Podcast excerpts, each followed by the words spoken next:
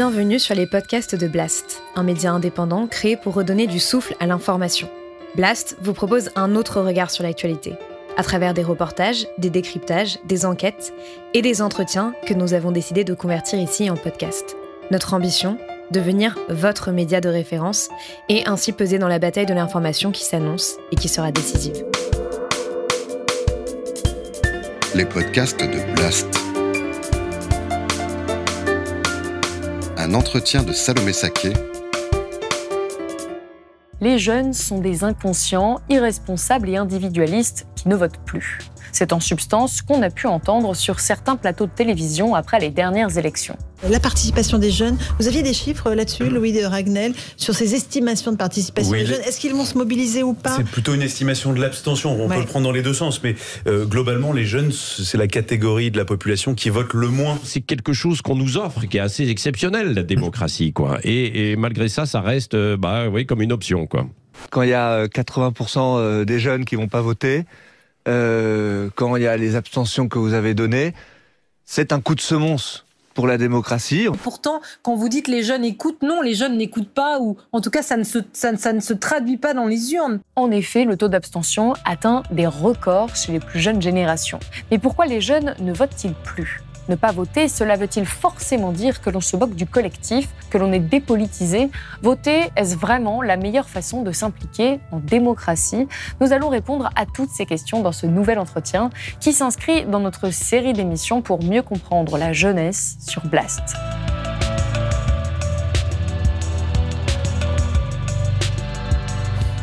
Alors Tom Chevalier, bonjour. Bonjour. Vous êtes chercheur au CNRS, vous êtes spécialiste des politiques publiques à destination de la jeunesse en Europe et vous avez publié ce livre, Une jeunesse sacrifiée aux éditions PUF avec Patricia Loncle il y a moins d'un an.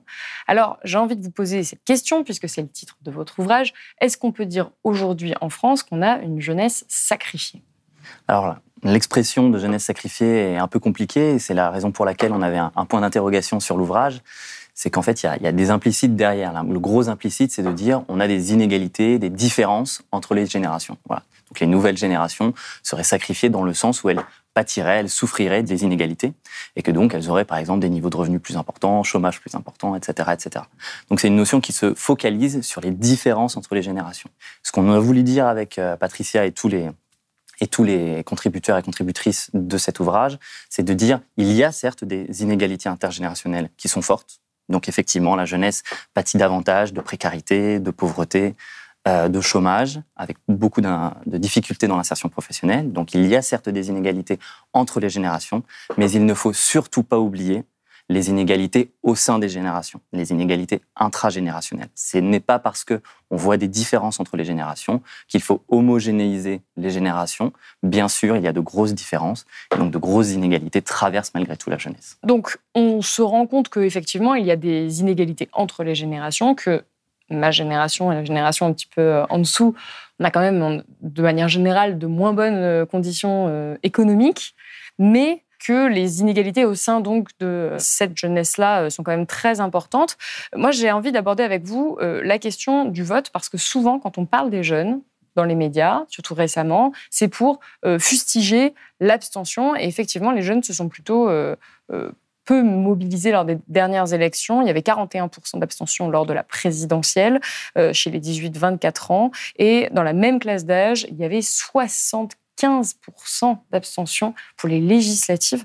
Euh, comment c'est, pourquoi est-ce qu'on a ces taux d'abstention euh, dans la jeunesse en France? Alors, quand on traite de la jeunesse, en général, et pour le vote en particulier, il faut déjà distinguer deux enjeux. L'enjeu de la situation dans le cycle de vie, c'est ce qu'on appelle un effet cycle de vie, et de l'autre côté, l'année à laquelle vous êtes né. Et donc, qui a un impact sur votre socialisation, c'est-à-dire la formation de vos préférences, de ce que vous pensez, de ce que vous avez dans la tête, et donc de comment vous allez agir. Et l'analyse de euh, l'abstention très élevée pour les jeunes, elle peut passer par ces deux canaux, par ces deux types de raisons. Il y a un effet cycle de vie, dans le sens où, tout simplement, les jeunes sont dans une situation un peu particulière que Anne Muxel une, une politiste a, dénommé le moratoire politique, c'est-à-dire un moment où, où, vos préférences politiques ne sont pas encore cristallisées.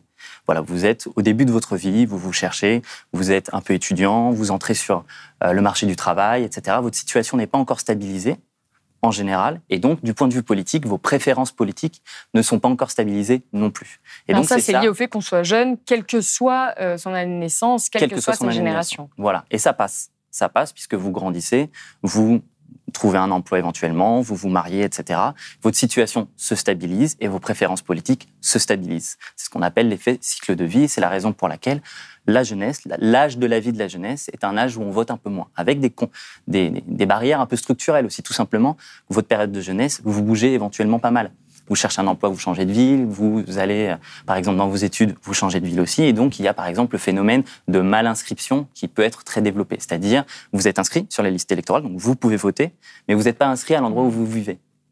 Donc vous êtes inscrit par exemple chez vos parents parce que voilà, vous avez eu 18 ans chez vos parents et ensuite vous êtes parti pour vos études et bah du coup, vous revenez pas à chaque fois chez vos parents pour, pour tous les votes. En fait, donc tout simplement, il y a un enjeu structurel de votre âge de la vie qui fait que vous pouvez avoir donc plus de difficultés à voter ou moins d'envie de voter.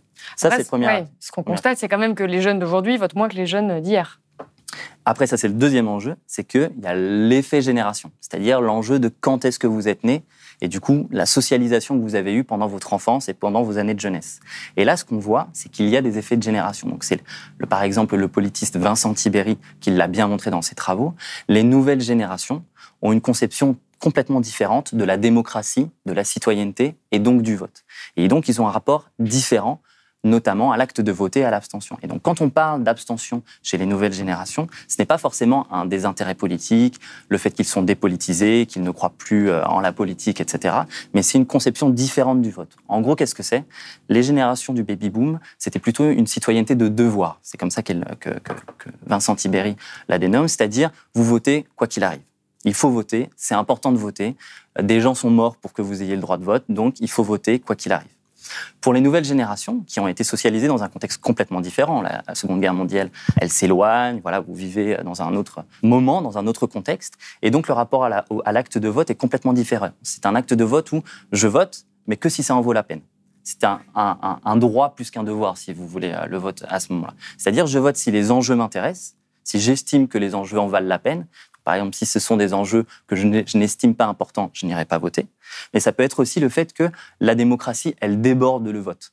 Les anciennes générations, il y a l'idée que la démocratie, c'est le vote. Chez les nouvelles générations, il y a l'idée que la démocratie, elle est beaucoup plus large que le vote. La démocratie, c'est globalement l'investissement dans la société, la participation dans la société en général. Et ça, ça peut passer par le vote, si ça vous intéresse à ce moment-là, si l'élection vous intéresse à ce moment-là, mais pas nécessairement. Ça peut passer par d'autres modes de participation qu'on appelle euh, en sciences politiques, donc participation non conventionnelle, c'est-à-dire tout ce qui n'a pas à voir avec la démocratie représentative. Manifester, boycotter, signer des pétitions. On y reviendra un petit peu plus euh, longuement, mais j'aimerais rester quand même sur cette question du vote. On peut penser qu'effectivement, il y a d'autres moyens d'action qui peuvent être plus efficaces ou qu'on préfère, mais le vote, c'est quand même euh, la manière moi, pour quelqu'un qui, qui, a fait euh, des sciences politiques, euh, je suis convaincue que c'est vraiment la façon la plus directe euh, d'arriver à changer les choses. Comment ça se fait qu'on ait des jeunes aujourd'hui qui vous disaient c'est à leurs yeux, ces élections ne sont pas importantes, et pourtant les élections ont, vraiment des conséquences directes sur nos vies. Pourquoi les jeunes aujourd'hui pensent que les élections, enfin une partie des jeunes pensent que les élections ne servent à rien dans certains cas? Alors parce que déjà, comme je disais, il y a des enjeux sont très très importants. Voilà, les enjeux qui sont présents dans les campagnes électorales, qui sont, qui sont portés par les partis politiques, ont une très très grande importance. Et c'est ce que euh, Vincent Tiberi notamment montre sur le décalage entre la demande politique des citoyens et l'offre politique des partis politiques.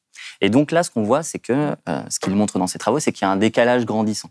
Par exemple, chez les jeunes générations, les enjeux qui sont donc placés au sommet de la hiérarchie, donc qui sont considérés comme étant les plus importants, c'est typiquement environnement premier, et ensuite éducation, éventuellement par exemple les enjeux d'égalité homme-femme, voilà ce qu'on appelle aussi les enjeux euh, de la nouvelle politique, les enjeux post-matérialistes, les enjeux culturels, qui s'éloignent un peu des enjeux purement économiques liés à la régulation de l'économie. C'est vrai que là, ce que vous venez de citer, environnement, éducation, c'est vraiment des enjeux qui n'ont quasiment pas été présents pendant euh, les, dernières campagnes en réalité. Exactement. Et c'est ça l'enjeu en fait qui fait que ça démoralise éventuellement les jeunes générations de voter.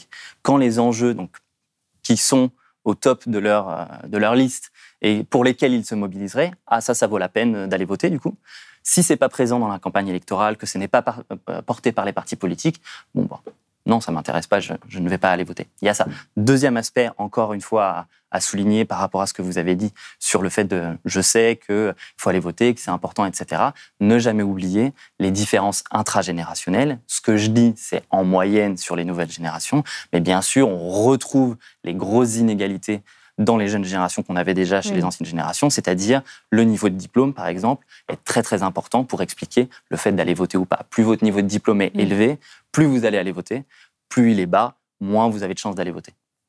Et vous dites, les préoccupations des jeunes aujourd'hui, c'est euh, l'environnement, l'éducation, euh, l'égalité femmes-hommes, par exemple. Pourtant, quand les jeunes vont voter, on le voit, euh, ils vont voter quand même, alors assez majoritairement à gauche quand ils votent. Hein, pour les législatives, 42% des, des 18-24 ans ont voté NUPES. Mais derrière, le deuxième parti, c'est le Rassemblement national, qui est quand même un parti qui est plébiscité donc par les jeunes et qui ne traitent pas du tout ces problématiques. Comment est-ce que c'est possible? Par ma dernière réponse qui était liée aux inégalités au sein de la jeunesse. Ce n'est pas parce que donc, le niveau moyen au sein des jeunes générations s'élève en matière de demande d'environnement, d'égalité homme-femme, avec beaucoup plus de tolérance. Hein, ce qu'on voit sur les indices longitudinaux de tolérance, par exemple, hein, la, tolérance augmente avec le renouvellement générationnel. Mais ça, c'est en moyenne. Après, il faut bien voir les différences au sein des générations. Et tout le monde n'est pas euh, ouvert sur les euh, enjeux d'égalité homme-femme, même au sein des nouvelles générations. Voilà, tout le monde a des euh, attitudes et des opinions politiques différentes au sein même des jeunes générations. Et une des un des clivages très importants euh, dans la jeunesse pour plein d'aspects, pour l'enjeu de l'emploi, la pauvreté, mais aussi les attitudes politiques et le vote pour, euh, par exemple, la gauche ou, l'extrême droite, c'est le niveau de diplôme. Le niveau de diplôme est devenu absolument crucial pour rendre compte des inégalités au sein des, jeunes générations, à la fois en termes d'accès à l'emploi, plus vous avez un, niveau de diplôme élevé, plus vous accédez facilement à l'emploi, mais aussi en matière de vote, plus vous avez un niveau de diplôme élevé, plus vous allez voter, mais aussi euh, sur le type de vote. Voilà. Si vous avez un niveau de diplôme plus élevé, eh ben, du coup, si vous votez, vous avez plus de chances de voter à gauche.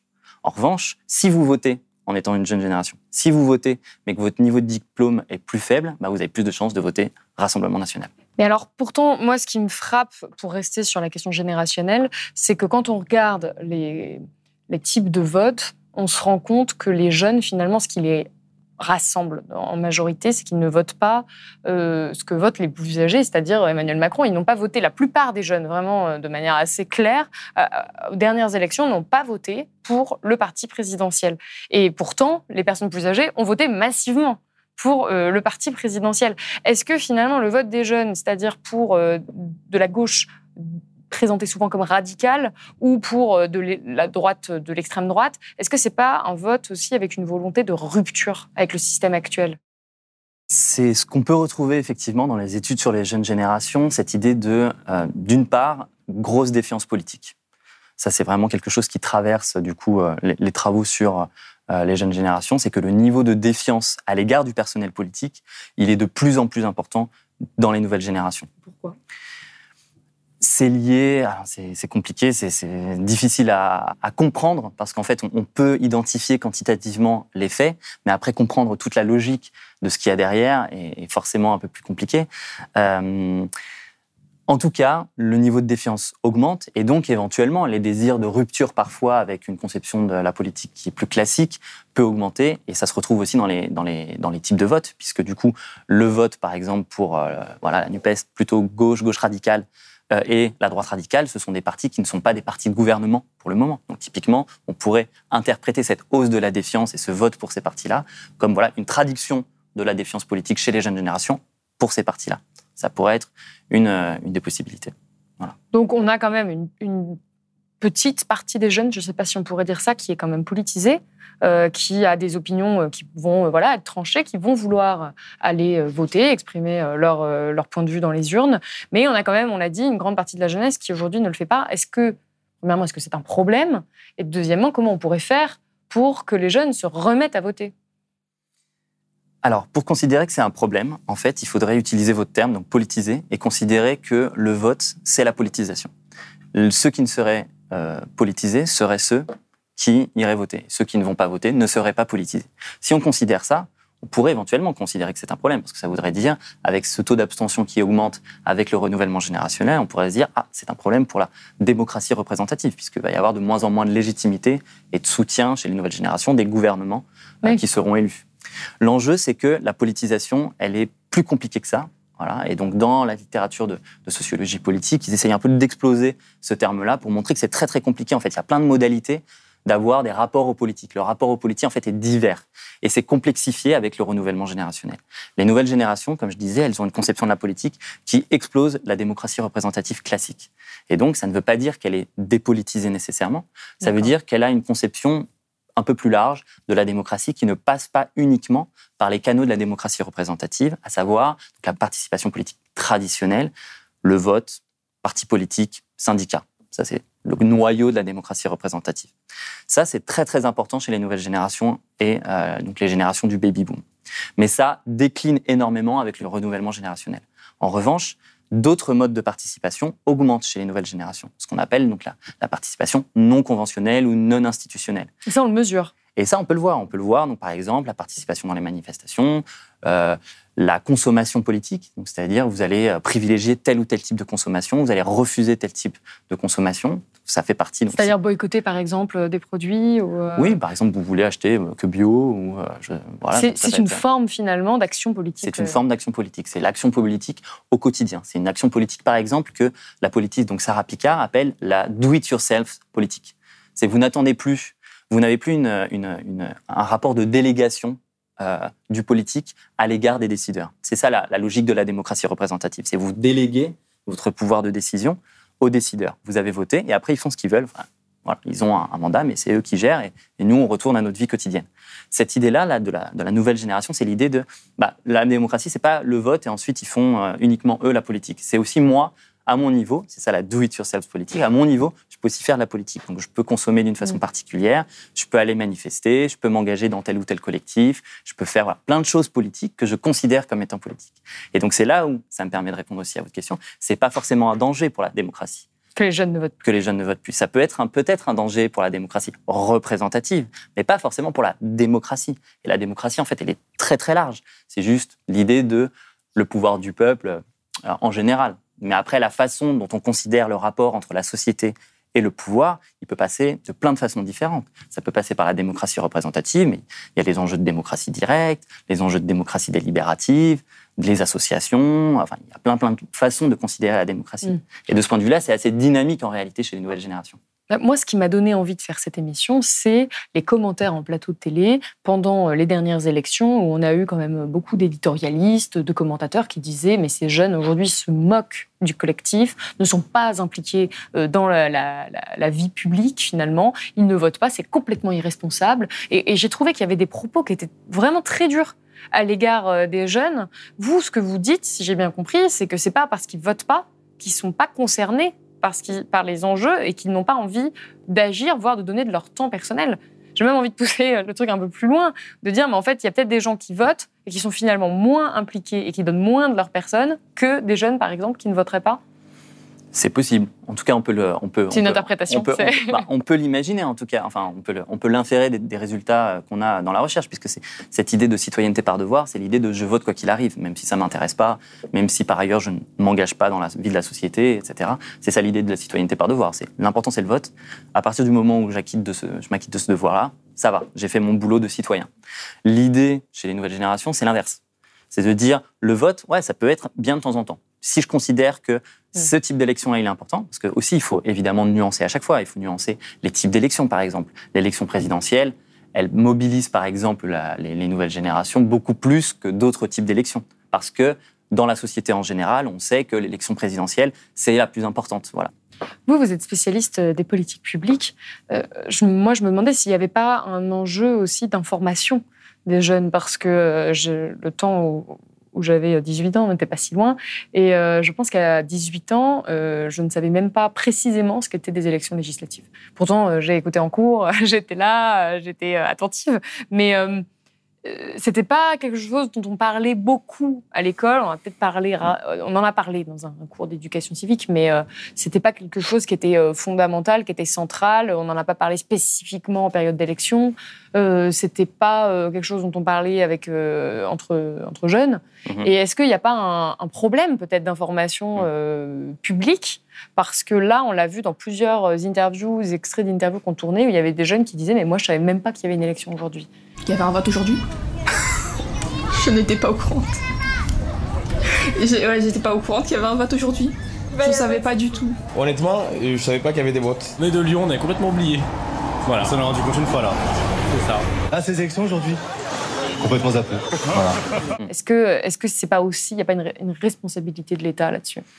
Alors, ça peut avoir un effet, de, les effets d'information, les effets de connaissance dans euh, la politique, parce qu'on sait que du coup, D'ordinaire, les travaux sur euh, la sociologie politique montrent que le niveau d'information, d'éducation notamment, a un effet sur ce qu'on appelle la compétence politique. Ça veut dire plus vous avez d'informations, de connaissances, euh, plus vous êtes compétent politiquement, vous êtes sophistiqué entre guillemets politiquement, donc vous comprenez les enjeux, vous savez situer les partis à droite à gauche, vous connaissez éventuellement les différentes élections, etc. Et donc cette compétence politique, elle débouche sur de l'intérêt politique. Donc ça vous intéresse, vous comprenez, ça vous intéresse, et ça débouche ensuite sur de la participation politique. Ce qu'on voit aujourd'hui, c'est déjà d'une que euh, c'est plus compliqué que ça aujourd'hui. En fait, les nouvelles générations, et c'est là où il faut nuancer ce que, ce que vous dites, augmenter l'information, euh, la connaissance, ça peut avoir un effet, mais pas forcément. Parce que chez les nouvelles générations, ce qu'on voit, c'est que le niveau d'éducation est beaucoup plus élevé en réalité que les anciennes générations. Il y en a beaucoup plus qui vont dans l'enseignement supérieur, il y en a beaucoup plus qui ont accès à l'information et aux médias, grâce aux réseaux sociaux, grâce à Internet notamment, etc. etc. Pourtant, ce que vous dites, ça va à rebours du discours ambiant. Hein. Ça va à discours Parce qu'on entend toujours, ah, les jeunes, de toute façon, ils sont complètement euh, abrutis de nos jours, euh, pour dire ça en termes Bien sûr, euh, mais c'est un effet d'optique, en fait. C'est un effet d'optique par des, jeunes, des anciennes générations, mais qui sont situés socialement au sein de leur génération, qui oublient qu'au sein de leur génération, il y avait un faible taux d'entrer dans l'enseignement supérieur, par exemple. Donc eux, par exemple, ceux qui parlent dans les médias, eux, ils ont fait l'enseignement supérieur. Donc en fait, ils se rendent pas compte de cet effet déformant, de cet effet de structure en fait entre les différentes générations.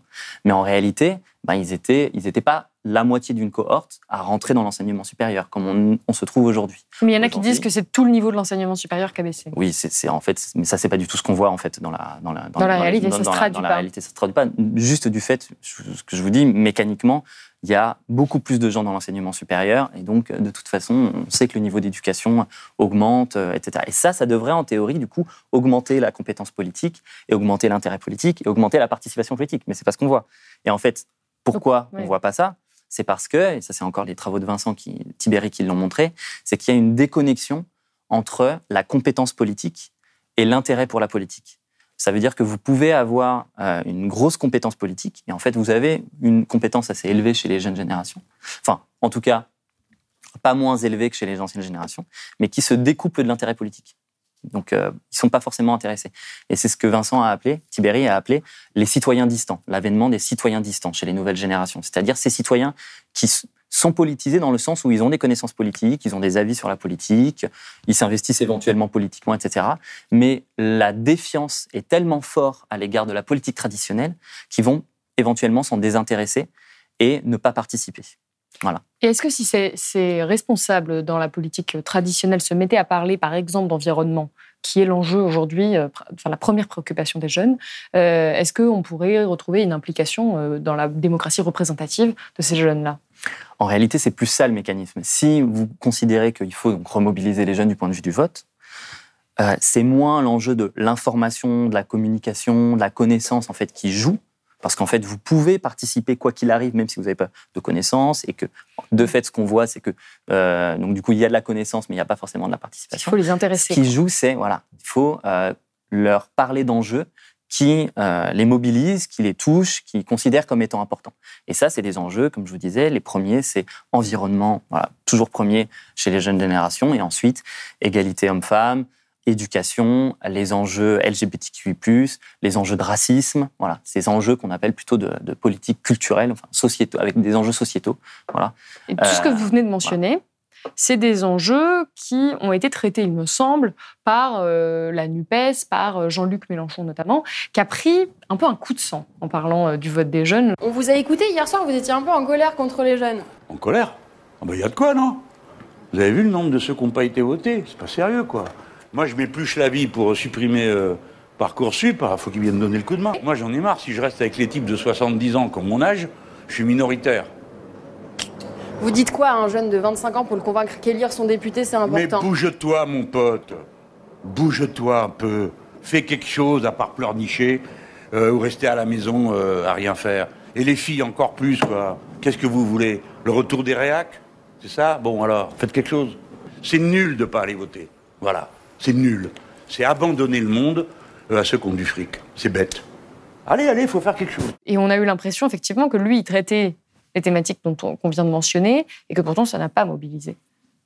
C'est compliqué à dire. Il y a des enjeux d'élection, comme je vous disais. Hein. C'est que le fait qu'on sait que l'élection présidentielle mobilise, mais qu'on sait que aussi les élections législatives démobilisent énormément, elles suivent les, élections, et donc on sait qu'il y a une chute de toute façon de la participation électorale due à cette élection qui arrive juste après les présidentielles. Donc il y, a cet enjeu-là. Il y a l'enjeu aussi euh, du calendrier hein, qui, qui, qui, peut jouer, hein, l'enjeu de juin. Donc les gens font des week-ends, il y a eu la canicule, etc. Donc ça joue aussi. Et il y a les enjeux éventuellement euh, qu'il faut aussi avoir en tête, même si l'enjeu génération est très très fort. Mais il ne faut pas oublier ce que je vous disais sur l'enjeu du cycle de vie. Et l'enjeu du cycle de vie, c'est aussi cet enjeu-là, c'est l'enjeu de la malinscription, ce que je vous disais, l'enjeu de euh, vous habitez pas exactement là où vous allez voter. ça, ça peut aussi avoir des effets démobilisants sur le vote. Par exemple, vous avez votre vote chez vos parents ou dans une autre ville, etc. Vous faites le déplacement pour les présidentielles, mais bon, vous le faites pas pour les législatives. Vous avez déjà voté une fois, vous n'allez pas payer les, billets, par, exemple. c'est juste un exemple pour dire que voilà, il y a des différences aussi euh, qui peuvent se jouer au niveau donc conjoncturel de l'élection proprement dite à un moment donné. Vous, vous êtes spécialiste des politiques euh, publiques en Europe. Vous faites des mhm. comparaisons avec d'autres pays. Est-ce que les jeunes votent plus ailleurs? Il y a des différences entre les différents pays en, termes de, participation euh, électorale. Ce qu'on voit, c'est malgré tout euh, un, fait structurant global dans tous les pays qui est donc la chute de la participation électorale c'est mondial. Euh, donc c'est voilà, c'est une tendance globale qui est due au renouvellement générationnel. Voilà, ça a été montré dans certains travaux très récents d'ailleurs, qui montrent que bah, les nouvelles générations, elles portent une nouvelle conception du vote et donc ça crée une chute de la participation électorale de façon tendancielle dans euh, le monde en général. Mais il peut y avoir des différences entre les pays. Une des différences, par exemple, c'est la multiplication des élections. En gros, euh, ce qui a été montré aussi, c'est plus vous, plus vous votez, plus en fait ça vous désincite à aller voter parce qu'il y a trop de votes en fait. C'est l'idée aussi, euh, ce que je vous disais, de vous allez vous voter vraiment au moment où vous considérez que c'est important. Mais donc du coup, s'il y a des votes tout le temps, bah, du coup, ça vous démobilise potentiellement sur le long terme. Bah, vous allez dire, bon, bah, je sais plus ce qui est important, je vais pas me voter à chaque fois, surtout qu'il n'y a plus donc, de citoyenneté par devoir. Donc, c'est pas l'idée de faut que je vote à chaque, à chaque élection. Donc, du coup, bah, je sais plus mmh. pour laquelle voter. Donc, ça, euh, diminue la participation électorale. Mais ensuite, il y a d'autres aspects qui peuvent jouer aussi en fonction des différents pays. Par exemple, il y a deux aspects qui peuvent rentrer en compte. Il y a les aspects de mode de scrutin.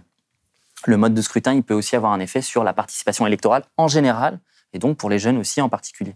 C'est l'idée de scrutin majoritaire, scrutin proportionnel. Dans le scrutin majoritaire, c'est l'idée que vote utile. Donc celui qui Donc, majoritaire, on rappelle quand même, c'est euh, celui qui a la présidentielle, celui qui a aux législatives, euh, c'est euh, le, vainqueur de l'élection qui remporte 100% du, du, pouvoir en réalité, alors que proportionnel, ça veut dire qu'on aurait, dans le cadre de l'Assemblée par exemple, autant de députés d'un d'un parti qu'il y a eu de pourcentage de voix, ce qui n'est pas le cas aujourd'hui. Avait pas le cas aujourd'hui. comme 577 mini-présidentielles qui se, qui se jouaient. Exactement. Et donc, dans le scrutin majoritaire, ça favorise donc le vote utile, c'est-à-dire vous votez pour la le parti de la famille politique qui a le plus de chances de gagner. C'est ça que ça, oui, c'est ça, que ça entraîne en fait. Voilà. Et donc, si vous faites ça, ben forcément, vous ne votez donc pas nécessairement pour le parti que vous préférez. Et donc, si vous êtes dans une citoyenneté qui n'est pas par devoir, eh ben, vous vous dites, oui, mais moi, ce qui m'intéresse, ok, d'accord, euh, moi, ce qui m'intéresse, c'est cet enjeu-là. Donc, par exemple, typiquement pour les nouvelles générations, l'enjeu de l'environnement. Donc, en temps normal, j'aurais voté pour les Verts. Ce que je sais, encore une fois, pour la majoritaire, ils ont aucune chance. Donc, il faut que je vote encore utile. Il faut que je vote pour l'autre parti de gauche qui aura le plus de chances de hmm. gagner. Et donc, mais non, mais moi, il m'intéresse pas l'autre parti de gauche, éventuellement. Ou j'ai pas envie, ou etc. Donc, moi, mon parti, c'était le parti des Verts, donc je vais pas forcément aller voter. Alors que si vous êtes en scrutin proportionnel, donc c'est cette idée de le nombre de sièges à l'Assemblée représente le pourcentage de voix dans l'élection, ben ça veut dire concrètement chaque voix a une importance, puisque vous pouvez voter pour votre parti de prédilection. Et votre parti de prédilection, bah, il aura un nombre de sièges à la hauteur de son nombre de voix. Et donc, ça augmente potentiellement votre incitation à aller voter parce que vous savez que cette voix compte. Vous n'avez pas à voter utilement mm. nécessairement. Ça, c'est un type de, de différence entre les partis qu'on peut voir sur la, participation électorale. Un autre enjeu, ce que j'ai pu montrer moi dans, certains travaux, c'est qu'il y a aussi les, les, modes de considération de la jeunesse dans les politiques publiques qui peut jouer sur notamment les enjeux de défiance politique, qui a un effet sur la participation. Et quand on prend tout ça, en, tout ce que vous venez de nous dire en compte, est-ce que vous trouvez que euh, le, le, le fait de fustiger finalement ces jeunes qui ne votent pas est injuste? Oui, d'une certaine façon. C'est alors il y a deux aspects. Il y a d'une part, on peut comprendre aussi euh, cet aspect dans le sens où euh, si l'on considère que euh, d'une part le système démocratique actuel il est assis sur la légitimité des élections et d'autre part qu'on estime que les politiques publiques dépendent des partis en place, c'est normal de considérer qu'il y a un problème avec les jeunes qui ne votent pas, puisqu'on se dit ah mais on peut pas faire de politique publique, euh, par exemple pour l'environnement, si du coup les jeunes votent pas pour ah les partis. Voilà, donc il peut y avoir ce point de vue-là qui est compréhensible du point de vue de ceux qui sont dans le système et qui essayent de faire donc du coup dans le système actuel les politiques publiques en question, qui dépendent des majorités à l'Assemblée, du système politique. Mais de l'autre côté, bah, comme j'ai essayé de l'expliquer, c'est injuste du point de vue de la démocratie en général, dans le sens où ce n'est pas qu'ils sont dépolitisés, etc., mais c'est juste que en fait leur demande de démocratie est en décalage avec le fonctionnement de la démocratie actuelle. Et en fait, c'est ça l'enjeu. L'enjeu, c'est ce décalage entre les deux. Le fait que ça nécessiterait, en théorie, il faudrait plutôt, en fait, plutôt que de se dire, il y a le système actuel et il faut faire en sorte que les jeunes rentrent dedans pour qu'ils continuent de fonctionner, peut-être qu'en fait, il faudrait inverser le point de vue et se dire, mais en fait, peut-être qu'ils sont porteurs de la démocratie de demain dans leur tête. Et donc, peut-être qu'il faudrait partir en fait de ce qu'ils font eux et d'essayer de se dire, ok, bon, bah, puisque c'est eux qui vont être là demain et plus les anciennes générations qui vont au bout d'un moment partir, bah, peut-être qu'il faudrait essayer du coup d'adapter le système à ce que eux ils ont envie de faire. Et donc ça, ça voudrait dire renouveler les conceptions de la démocratie et des modes de fabrication de l'action publique en ouvrant, par exemple, à des enjeux de démocratie directe, à des, enjeux de démocratie délibérative, d'importance des associations, puisque traditionnellement, la prise en compte des corps intermédiaires de la société, c'est syndicats, organisations d'employeurs. Voilà, ça a été très important dans tous les pays au XXe siècle, etc. Mais on voit une chute de participation des jeunes dans ces organisations-là.